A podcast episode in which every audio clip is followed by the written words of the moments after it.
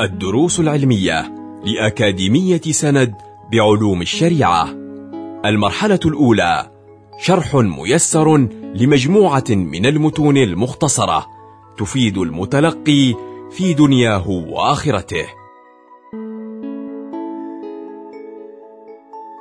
مقرر الإحسان والتزكية شرح كتاب رسالة المعاونة مع الشيخ علي بن الشيخ أبي بكر.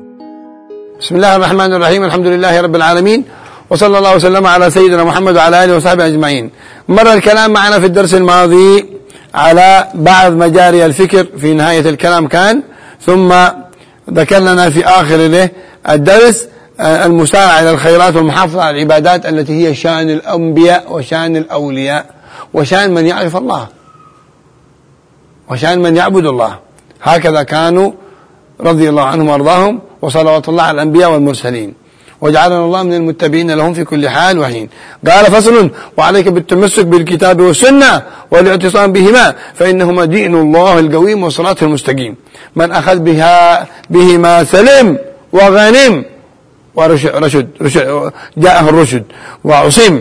ومن حاد عنهما ضل وندم وهلك وقصم. فاجعلهما حاكمين عليك متصرفين فيك وارجع إليهما في كل أمرك. ممتثلا لوصية الله وصية رسوله. قال الله تعالى قل يا أيها الذين آمنوا يا أيها الذين آمنوا أطيعوا الله وأطيعوا الرسول وأولي الأمر منكم فإن تنازعتم في شيء فردوه إلى الله والرسول. أي الكتاب والسنة. قال تعالى رسول الله صلى الله عليه وسلم أوصيكم بما إن اعتصمتم به لن تضلوا أبدا كتاب الله وسنتي. فإن سرك أن تكون على الهدى. سالكا للمحجة البيضاء التي لا عوج فيها ولا أمتاء فأعرض جميع نياتك وأخلاقك وأعمالك وأقوالك على الكتاب والسنة. فخذ ما وافق ودع ما خالف. فلا خير فيما خالف الكتاب والسنة أبدا. واعمل على الاحتياط واعمل على الحزم واعمل على الاحتراز. وعلى الحذر واتبع الأحسن أبدا. ولا تبتدع في الدين. ولا تتبع غير سبيل المؤمنين. فتخسر الدنيا والآخرة. ذلك هو الخسران المبين. ومن يشاقق الرسول من بعد ما تبين له الهدى ويتبع غير سبيل المؤمنين نوله ما تولى أو نوله ما تولى ونصله جهنم. وساءت مصيرا وإياك ومحدثات الأمور ومختلفات الآراء. قال عليه الصلاة والسلام كل محدثة بدعة وكل بدعة ضلالة. قال عليه الصلاة والسلام من أحدث في أمرنا هذا ما ليس منه فهو رد والبدع ثلاث. بدعة حسنة. وهي ما رآه أئمة الهدى من موافق الكتاب والسنة من حيث إيثار الأصلح والأنفع والأحسن. وذلك كجمع القرآن ما حصل في عصر النبي صلى الله عليه وسلم. في مصحف لسيدنا أبي بكر نصب الديوان صلاة التراويح سيدنا عمر ترتيب المصحف من رتبه؟ الأذان الأول يوم الجمعة سيدنا عثمان أذان واحد كان في عصر النبي صلى الله عليه وسلم. وسيدنا أبو بكر وعمر في عصر عثمان عمل أذان ثاني يعني أذان قبل دخول الوقت. آه، بعد دخول الوقت لكن أذان أول باعتباره. وأحكام وأحكام قتال البغاة سيدنا علي رضي الله عنهم والخلفاء الأربعة. هذه بل في كثير حتى من العلوم. مثل علم التجويد علم العربية والنحو علوم عظيمة. كلها لم تكن في عصر النبي صلى الله عليه وسلم. مسميات لم تكن في عصر النبي. ها؟ حتى مسميات لم تكن في عصر النبي. قلقلة وإدغام وإخفاء شيء في عصر النبي هذا. الأسماء مسميات ما في. كانوا يتلقون القرآن مباشرة. عن هذا عن هذا عن النبي تلقي. لا قال انتبه من إدغام ولا انتبه من قلقلة ولا انتبه من إخفاء ولا حاجة. كل حدث هذا حصل وهذا خير كبير. بل لو ما هذا لضاعت كثير من الأمور. ولضاع التلقي هذه البدعة الأولى. بدعة ثانية بدعة مذمومة. على لسان الزهد والقناعة فقط. على لسان الزهد والقناعة ليست شرعية. وذلك التوسع في الملابس والمآكل والمساكن. بدعة. ليست في عصر النبي صلى الله عليه وسلم. لكن ليست مذمومة شرعا. لكن ليس من الزهد هذا. التوسع في المآكل في المشارب في المراكب مراكب مركوبات وغيرها هذه كلها ما حصلت. فين حصلت هذه؟ من؟ سيارات وطيرانات وغيرها ومأكولات وأنواع المأكولات والمشروبات وأنواع الملبوسات. فين هذا النبي صلى الله عليه وسلم في عصره. فين حصل هذا؟ بدع. لكنها مذمومة من باب من باب لا كما ذكرنا من باب الزهد والقناعة القناعة القناعة لها شأن والزهد له شان ها؟ سيدنا عمر لما آه، سأل سيدنا سفيان أو غيره آه، آه، شيء معنى كلامه. عندك ملاحظة علي ولا شيء؟ قال لا لا أعفني يا أمير المؤمنين. لما كلف عليه. من الآن يطلب من أحد يلاحظ عليه؟ من؟ هذا الإنسان المتواضع والمنور اطلب خصوصا من حواليك. اجري جلسات خاصة معهم. اجلسي رجل ولا امرأة. ماذا تنظرون فيه؟ ماذا تسمعون عني؟ جزاكم الله خير. بلغوني. حتى أنتبه. لأن المؤمن مرآة المؤمن. المؤمن ما الإنسان ما يرى نفسه.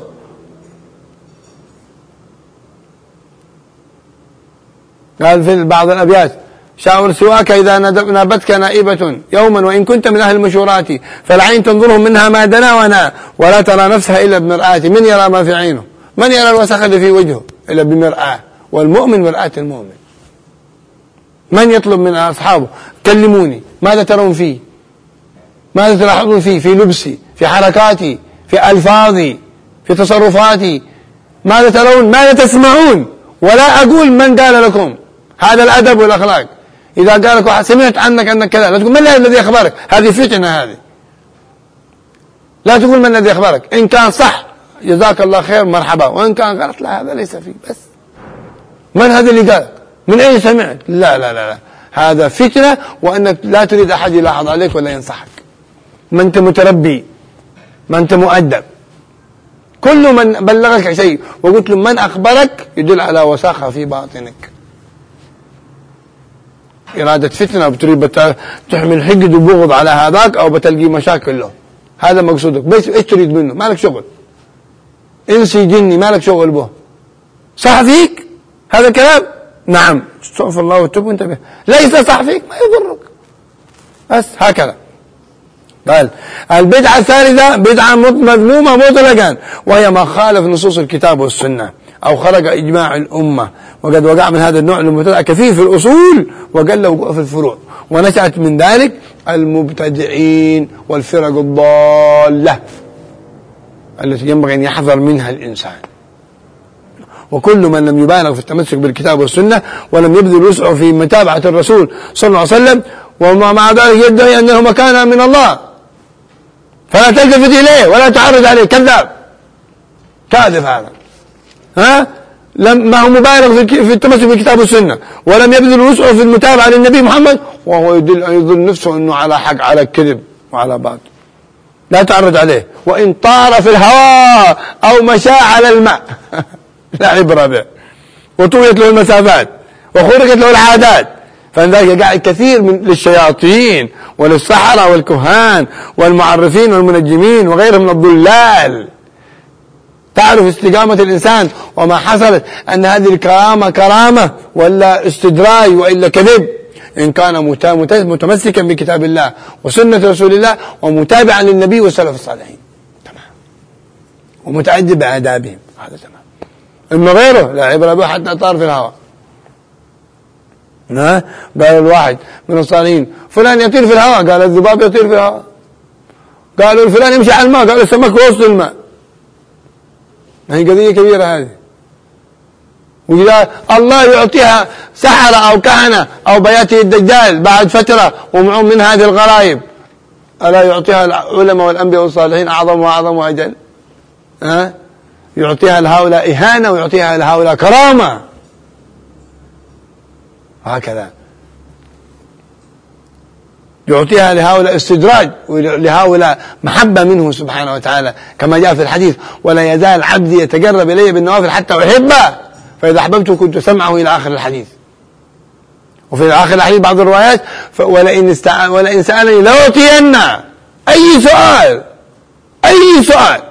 ولئن سألني والله قادر على كل شيء.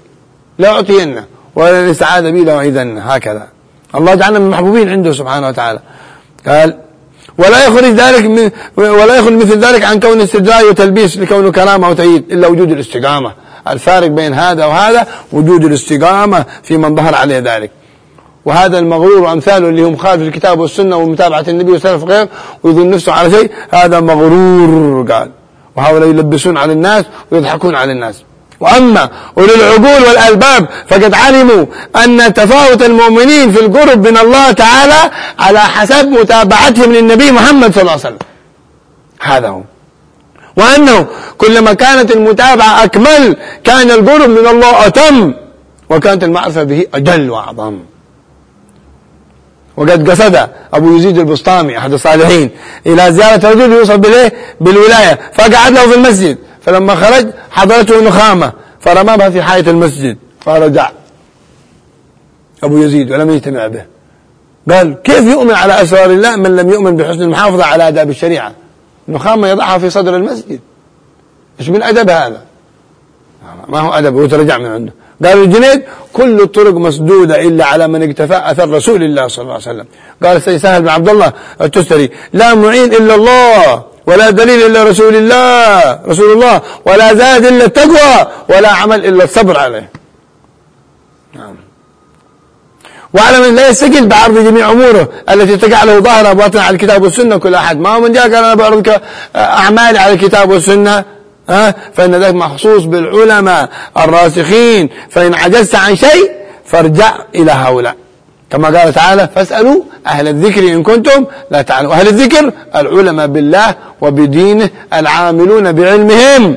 ابتغاء وجه الله. هؤلاء أهل العلم الزاهدون في الدنيا. الذين لا تلهيهم تجارة ولا بيع عن ذكر الله الداعون إلى الله على بصيرة المكاشفون بأسرار الله. هؤلاء أهل الذكر الذين أمرنا الله بالرجوع إليهم. من, من, من اتصفوا بهذه الأوصاف. وقد عز على بسيط الأرض وجود واحد من هؤلاء. حتى بعضهم زعم أنهم مفقودون لكن لا. الحق أنهم موجودون. ولكن سترهم الله برداء العزة. وضرب عليهم سرادقات الإخفاء لغفلة الخاصة والعرض العامة. فمن طلبهم بصدق وجد في ذلك لم يعوزه إن شاء الله تعالى وجود واحد منهم. فالصدق سيف لا يوضع على شيء إلا قطعه. الصدق اجتماع القوى الظاهرة والباطنة على ذلك. قال صلى الله عليه وسلم لا تزال طائفة من أمتي ظاهرين على الحج لا يضرهم من ناواهم حتى يأتي أمر الله. أولئك نجوم الأرض وحمال الأمانة ونواب المصطفى وورثة الأنبياء رضي الله عنهم ورضوا عنه. أولئك حزب الله. ألا إن حزب الله هم المفلحون. قال أحد الأئمة عبد الرحمن بن عبد الله وقال قوم عن هداهم ضلوا قد عدموا في عصرنا وقلوا فقل لهم كلا ولكن جلوا عن, عن, عن أن تراهم أعين الجهال. فكيف يخلو عالم الشهادة؟ عنهم وهم فيه الهداة القادة.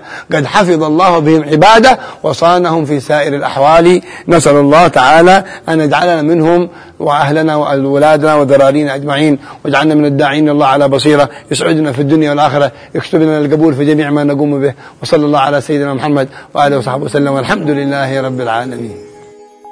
كنتم مع الدروس العلمية لأكاديمية سند بعلوم الشريعة. يمكنكم متابعة جميع الدروس عبر موقع الأكاديمية وتطبيقاتها الإلكترونية. سند علم سلوك دعوة.